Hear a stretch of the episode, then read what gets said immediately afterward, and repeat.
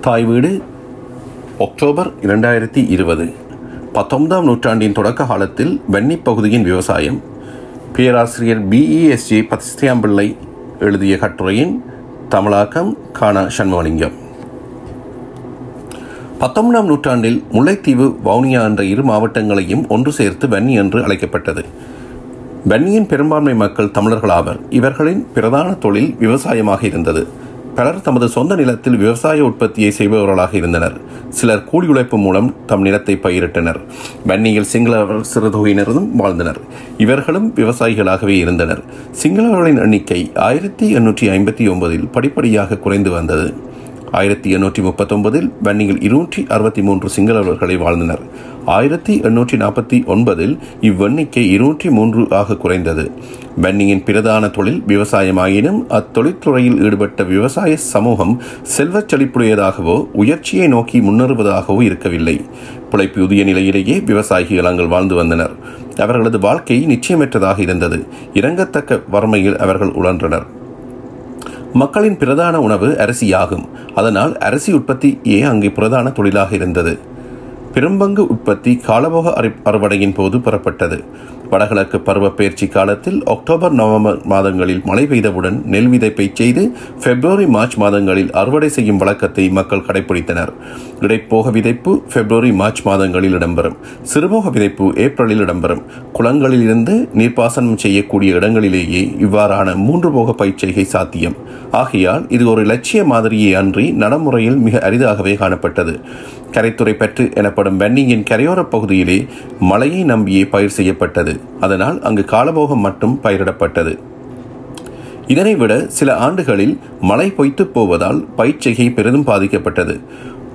வளமையாக குளங்களில் நீர் நிரம்புவது இல்லையாகையால் சிறுபோகம் இடைப்போகம் பயிரிடுவது சாத்தியமற்றதாக இருந்தது. மழை வீழ்ச்சி ஒழுங்கற்றதாக இருந்தது. மழையின் நிச்சயமற்ற தன்மை காரணமாக வறட்சியால் வன்னிப்பகுதி பாதிக்கப்பட்டது. வன்னியில் பல்வேறு நெல்லினங்கள் பயிரிடப்பட்டன. காலபோகத்தில் பயிரிடப்பட்ட இனங்கள் ஐந்து மாதத்தில் அறுவடை செய்யப்பட்டன. இடைப்போகத்தில் பயிரிடப்பட்டவை ஐந்து நாலு அல்லது மூன்று மாத பயிர்களாக இருந்தன. வன்னியின் நெச்செய்கை காணிகளும் மூன்று வகைப்பட்டவை. குளத்தின் நீர்ப்பாய்ச்சலின் மூலம் பயிரிடப்படும் நிலங்கள் மழையை நம்பி பயிரிடப்படும் மானாவாரி நிலங்கள் ஊற்று நீரை அதாவது சுனைத்துறை நூரை நீரை கொண்டு பயிரிடப்படுபவை என்று மூன்று வகை ஆகும் இவற்றுள் ஊற்று நீர் பயிற்சிகை நிலங்கள் மிக குறைவு. இவ்வாறான ஊற்று நீர் பயிற்சிகை காணிகள் முள்ளியவளை தண்ணீர் ஊற்று எனும் இரு வன்னி கிராமங்களிலேயே காணப்படுகின்றன. அடிக்கடி ஏற்படும் வறட்சியால் நெச்சரிகை பாதிக்கப்படுகிறது. இது ஒரு மிகப்பெரிய தடையாகும். தொடர்ச்சியான வறட்சி காரணமாக வன்னியின் வறிய கமக்காரர்கள் மிகுந்த துன்பத்துக்கு ஆளாகின்றனர். வறட்சியினால் விதைப்புக்கான நெல்லும் கிடைக்காமல் போகிறது. அத்தோடு வன்னியில் கூலி தொழிலாளர் தட்டுப்பாடும் நிலவியது. தேவைப்படும் பொழுது கூலியாட்களை பிடிக்கவும் முடியாது. மலேரியா போன்ற கொடிய தொற்று நோய்களும் நீரின் மூலம் உடலின் உட்புகும் கிருமிகளால் ஏற்படும் வயிற்றோற்றம் போன்ற நோய்களும் வன்னி மக்களின் உடல் நலத்தை பாதித்தமையால் ஆரோக்கியமான உடல் உழைப்பாளர்கள் அங்கு போதிய அளவிருக்கவில்லை பயிரழிவு தொடர்ச்சியாக ஏற்படுவதால் ஏற்பட்ட விரக்தி காரணமாக மக்கள் வடக்கே யாழ்ப்பாணத்திற்கும் கிழக்கே திருகோணமலைக்கும் வேலை தேடி இடம்பெயர்ந்தனர். உழவுக்கு பயன்படுத்தப்பட்ட எருமைகள் பற்றாக்குறையும் விவசாய செய்கையை பாதித்த இன்னொரு விடயமாகும். வேறு பல தடைகளும் விவசாய உற்பத்தியை பாதித்தன. இதனால் விவசாயியின் பொருளாதார நிலை கீழ்நிலை அடைந்தது. பயிர்களை பாதிக்கும் நோய்களால் ஏற்படும் அழிவு கட்டாக்காளி மாடுகளால் ஏற்படும் அழிவு என்பனவு முக்கிய பிரச்சனைகளாகும். கால்நடைகள் பயிர் நிலங்களுக்குள் புகுந்து அழிவை ஏற்படுத்துவதை தடுப்பதற்கான வழிமுறைகள் இருக்கவில்லை. கிராம தலைமைக்காரர்கள் பயிர் அறுவடை அளவை திட்டமிட்டே குறைத்து மதிப்பிட்டனர். இதனால் பொருளாதாரம் பற்றிய உண்மை நிலையை அரசாங்கம் அறிந்து கொள்ள முடியவில்லை. இது விவசாய குடியானவரின் உண்மையான பொருளாதார நிலைமையை மதிப்பிடுவதற்கு தடையாக இருந்தது. ஆகினும் விவசாயிகள் மிகுந்த வறுமை நிலையிலேயே இருந்தனர். அரசாங்கமும் விவசாயிகளுக்கு உதவுவதில் நாட்டம் கொண்டிருக்கவில்லை. இதற்கு காரணம் வன்னியில் விவசாயத்தில் செய்யப்படும் முதலீட்டுக்கு உரிய பயன் கிடைக்காது என்பதே ஆகும். உலர் தானியங்களை சேனை பயிராக பயிரிடுதல் வன்னியின் மிக முக்கியமான விவசாய நடவடிக்கையாகும். சேனை பயிற்சிகளால் கிடைக்கும் தானியங்களின் போசாக்கு தரம் குறைவு ஆயினும் தானியத்தின் அளவை உணவில் கூட்டுவதால் அதனை ஈடு செய்து கொள்ளலாம். இக்காரணத்தால் மக்கள் காற்றை எரித்து பயிரிடுதல் என்ற சேனை பயிற்சிகை முறையை பின்பற்றினர். இந்த பயிற்சிகை முறை தென்கிழக்கு ஆசிய நாடுகளிலும் இருந்துள்ளது. நீர் பிரச்சனை தொடர்ந்து இருந்தமையால் சேனை பயிற்சிகை மூலம் விவசாயிகள் பிழைப்புதிய மட்டத்தில் வாழ்க்கையை கொண்டு செல்லக்கூடியதாக இருந்தது. சேனைமுறை காடுகளை அழைத்தது. அம்முறையால் நிலத்தின் வளம் குறைந்து சென்றது. மண்வளம் கெட்டு நிலம் பாலடைந்தது உலர் தானியங்களின் பயிற்சியில் ஈடுபட்ட விவசாயி நெல் உற்பத்தியை புறக்கணித்ததால் நெல் விவசாயம் வீழ்ச்சியடைந்தது. விவசாயியின் கவனத்தை நெல் உற்பத்தியில் இருந்து இது இலகுவாக திசை திருப்பியது. சேனை பயிர் செய்வதற்காக காடழிப்பதற்கு காணிப்பத்திரம் கொடுக்காமல் கட்டுப்படுத்தினால் நெற்காணிகளின் பயிற்சிகை அதிகரிக்கும் என மேல்பெற்று தெற்கு மேல்பெற்று தெற்கு பகுதியின் உடையார் கிராம தலைமைக்காரன் அரசாங்க அதிபருக்கு ஆலோசனை கூறினார். சேனை பயிற்சிகையால் இளம் காடுகள் அழிவுறுகின்றன என்றும் காணிகளின் உரிமையாளர்களின் இப்பயிற்சிகைக்கு வேண்டிய உழைப்பாளர்களை பெற முடியவில்லை என்றும் குறிப்பிட்ட புதுக்குடியிருப்பு உடையார் முற்குறிப்பிட்ட உடையாரின் கருத்தை உறுதிப்படுத்தினார். இவரது குறிப்பு வன்னியில் சூழலியலுக்கு ஆபத்தை ஏற்படுத்திக் கொண்டிருந்த காடழிப்பு எனும் பயிற்சிகையை எடுத்துக்காட்டும் ஆதாரமாகும். முதலியார்கள் அல்லது உயர்நிலை கிராம தலைமைக்காரர்கள் சுப்பீரியர் ஹெட்மன் எனப்படுவோர் உடையார்களின் கருத்தில் இருந்து வேறுபட்ட வகையில் சிந்தித்தனர். அவர்கள் உலர் தானியங்களின் உற்பத்தி மக்களின் உயிர் வாழ்க்கைக்கு மிக அவசியமானது என்று கூறினர். மக்களில் பலருக்கு நெற்காணிகள் இருக்கவில்லை. நெற்காணிகள் இல்லாதவர்கள் பிறரின் நிலங்களில் உழைப்பதற்கு வாய்ப்பு இருக்கவில்லை. அவர்களிடம் கால்நடைகளும் இருக்கவில்லை. அவர்கள் பிறரின் நெற்காணிகளில் உழைப்பதற்கு வாய்ப்பே கிடையாது எனவும் அவர்கள் கூறினர். சேனை பயிற்சிகையின் தீய விளைவுகள் எவ்வாறாக இருந்த போதும் வன்னி விவசாயிகளின் வாழ்வாதாரமாக அது விளங்கியது என்பதே உண்மை. இது வன்னி விவசாயியின் நிலையை தெளிவாகவும் சுருக்கமாகவும் எடுத்துரைப்பதாகும். சேனை பயிற்சிகையில் மக்கள் ஈடுபட்டதற்கு வேறு சில காரணங்களும் இருந்தன. மேரி காலத்தில் குளங்கள் நிரம்பி வழிந்தபோது நெல் வயல்கள் யாவும் பயிரிடப்பட்டிருக்கும். அவ்வேளை பெரும்பாலான கிராமங்களில் அடர்ந்த காடல்லாத நிலப்பகுதியாக அமைந்த சேனை நிலங்களில் தாம் ஆடு மாடுகளையும் எருமைகளையும் மேய்ச்சலுக்காக அனுப்ப முடியும். ஆகையால் கைவிடப்பட்ட சேனை நிலங்கள் கால்நடைகளுக்கு மேய்ச்சல் நிலமாகவும் தீவனத்தை பெறக்கூடிய இடமாகவும் விளங்கின. கால்நடைகள் விவசாய உற்பத்தி நடவடிக்கைக்கும் மக்களின் பிழைப்புக்கும் அவசியமானவையாக இருந்தன. இரண்டாவது காரணம் சேனை நிலத்தில் எள்ளு பயிரிட முடிந்தது. எள்ளு வருமானம் தரும் சிறந்த பயிராகும். வன்னியின் முயற்சியுடைய விவசாயிகளில் பலர் எள்ளுச் செய்கையில் ஈடுபட்டனர். வன்னியில் பயிரிடப்பட்ட உலர் தானியங்கள் குரக்கன் விறகு எள்ளு என்பனவாகும். ஏப்ரல் மே ஜூன் ஆகிய மாதங்களில் மக்கள் காட்டை வெட்டுவார்கள். வெட்டிய பின் எஞ்சியிருப்பவைக்கு யூலா அல்லது ஆகஸ்ட் மாதங்களில் நெருப்பு வைத்து கொளுத்துவார்கள். வறண்ட பூமியிலிருந்து காட்டை நோக்கி வீசும் பலமான காற்று நெருப்பை பற்றி எரியும். ஆகஸ்ட் அல்லது செப்டம்பர் மாதத்தில் குரக்கன் விதைக்கப்படும். இதன் அறுவடை பிப்ரவரி அல்லது மார்ச் மாதம் நிகழும். புதிதாக வெட்டிய சேனை நிலங்களில் ஆகஸ்ட் செப்டம்பர் மாதங்களிலும் பழைய சேனை நிலங்களில் அக்டோபரிலும் விறகை பயிரிடுவர். விறகு அறுவடை பிப்ரவரி அல்லது மார்ச் மாதத்தில் நிகழும். விறகு உலர்தானியங்கள் வகையைச் சேர்ந்தது. இது புடி புதுக்குடியிருப்பு பகுதியில் பெருமளவு பயிரிடப்பட்டதோடு அப்பகுதி மக்களின் விருப்பத்திற்குரிய உணவாகவும் இருந்தது. வெள்ளு மார்ச் ஏப்ரல் மாதங்களில் பயிரிடப்பட்டு ஜூன் ஜூலை மாதங்களில் அறுவடை செய்யப்பட்டது. எண்ணெய் அரைத்து வடிக்கப்படும் நல்லெண்ணெய் பெருமதி மிக்கது. உணவுக்கும் வேறு தேவைகளுக்கும் அதனை மக்கள் உபயோகித்தனர். புதிதாக எரியூட்டப்பட்ட சேனை நிலம் வளம் மிக்கது. அந்நிலத்தில் குறைந்தளவு மழைநீருடன் வளரக்கூடிய ஒரு வகை நெல்லும் பயிரிடப்பட்டது. இவ்வகையில் நெல் ஒரு தடவை மட்டும் பயிரிடலாம். அதற்கு பின்னர் அந்நிலத்தில் நெல் பயிரிடப்படுவதில்லை.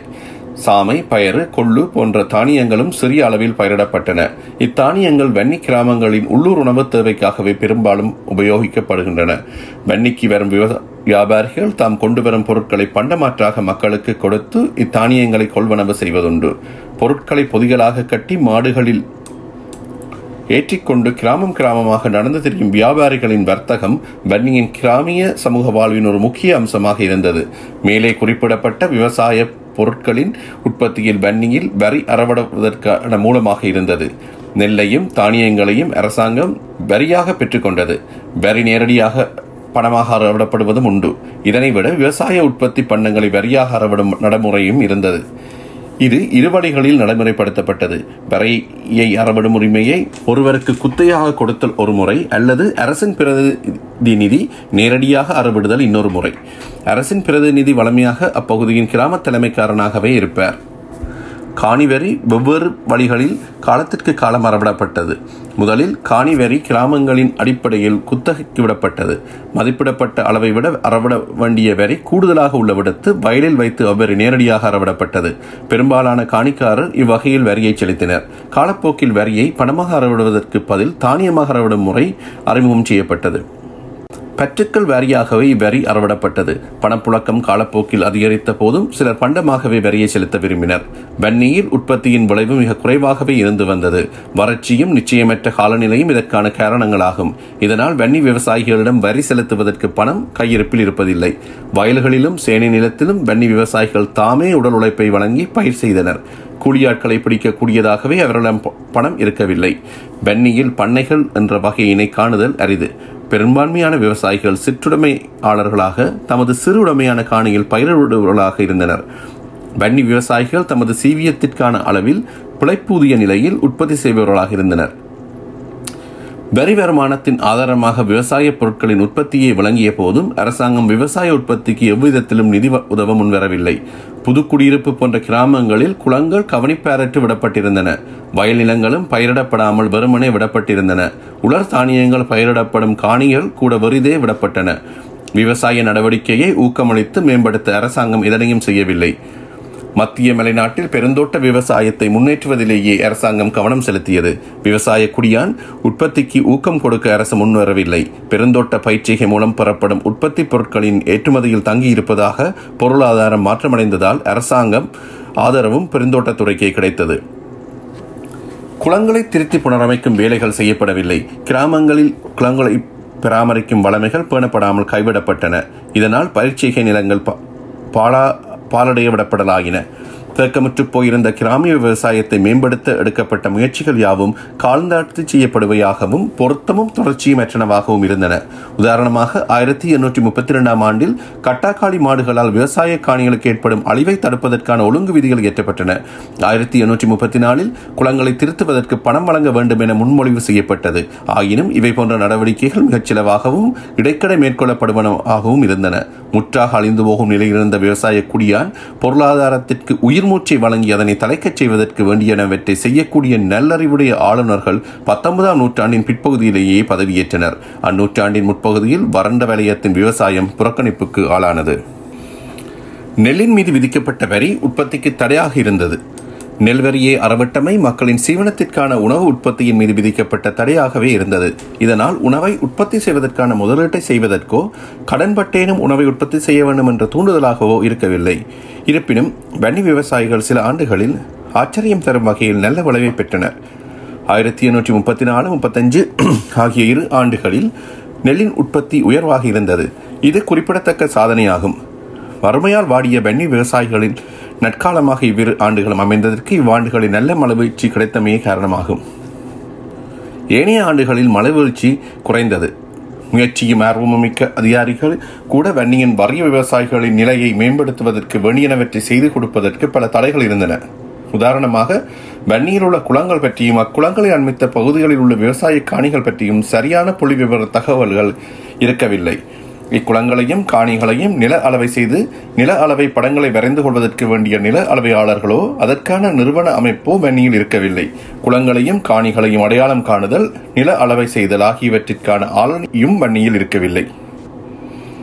நிலைமை இவ்வாறாக இருந்தபோதும் இடைக்கிடை சில முன்னேற்ற நடவடிக்கைகள் மேற்கொள்ளப்பட்டன. ஆயிரத்தி எண்ணூற்றி நாற்பத்தி நாலாம் ஆண்டில் காணி உரிமை தொடர்பாக சில சிறுத்த நடவடிக்கைகள் மேற்கொள்ளப்பட்டன. சேனை பயிற்சியை கட்டுப்படுத்துவதற்காக அதற்குரிய வரி உயர்த்தப்பட்டது.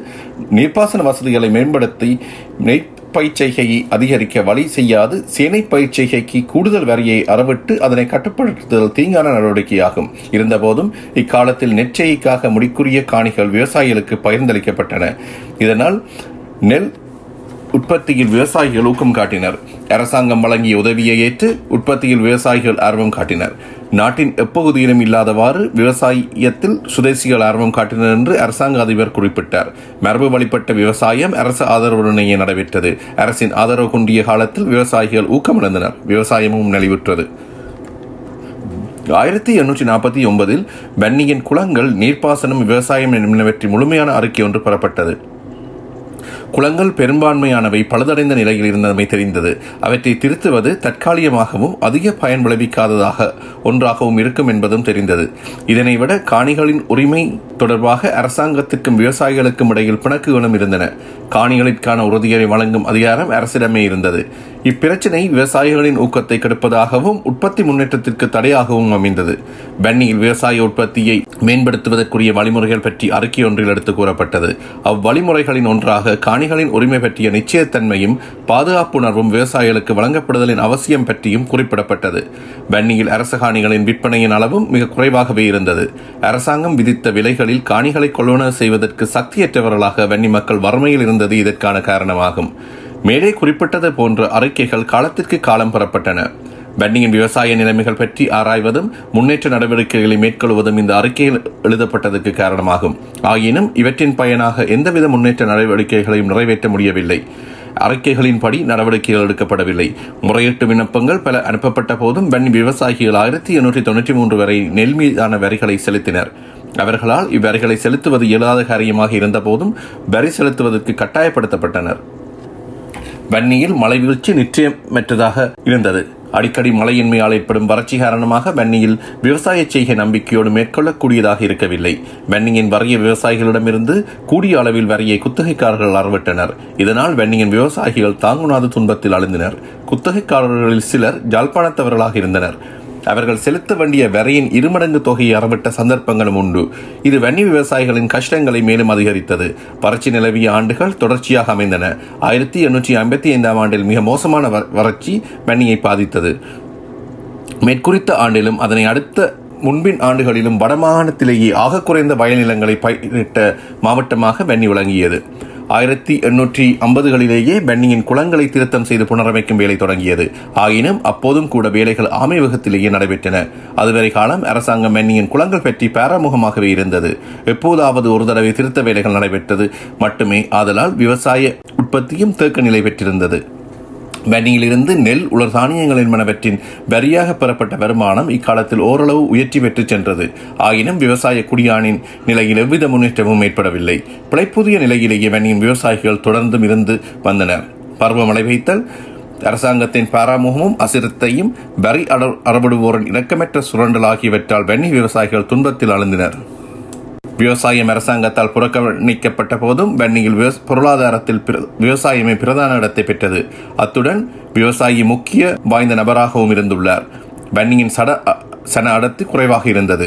நோய்கள் அங்கு பரவின. காடுகள் சூழ்ந்த வன்னி பிற இடங்களில் இருந்து தனிமைப்பட்டதாகவும் பொருளாதார வளர்ச்சி குண்டியதாகவும் இருந்தன. தென் இலங்கையையும் வடக்கின் யாழ்ப்பாணத்தையும் பிரித்து வைக்கும் இடைப்பட்ட பிராந்தியமாகவும் பத்தொன்பதாம் நூற்றாண்டின் வன்னி விளங்கியது.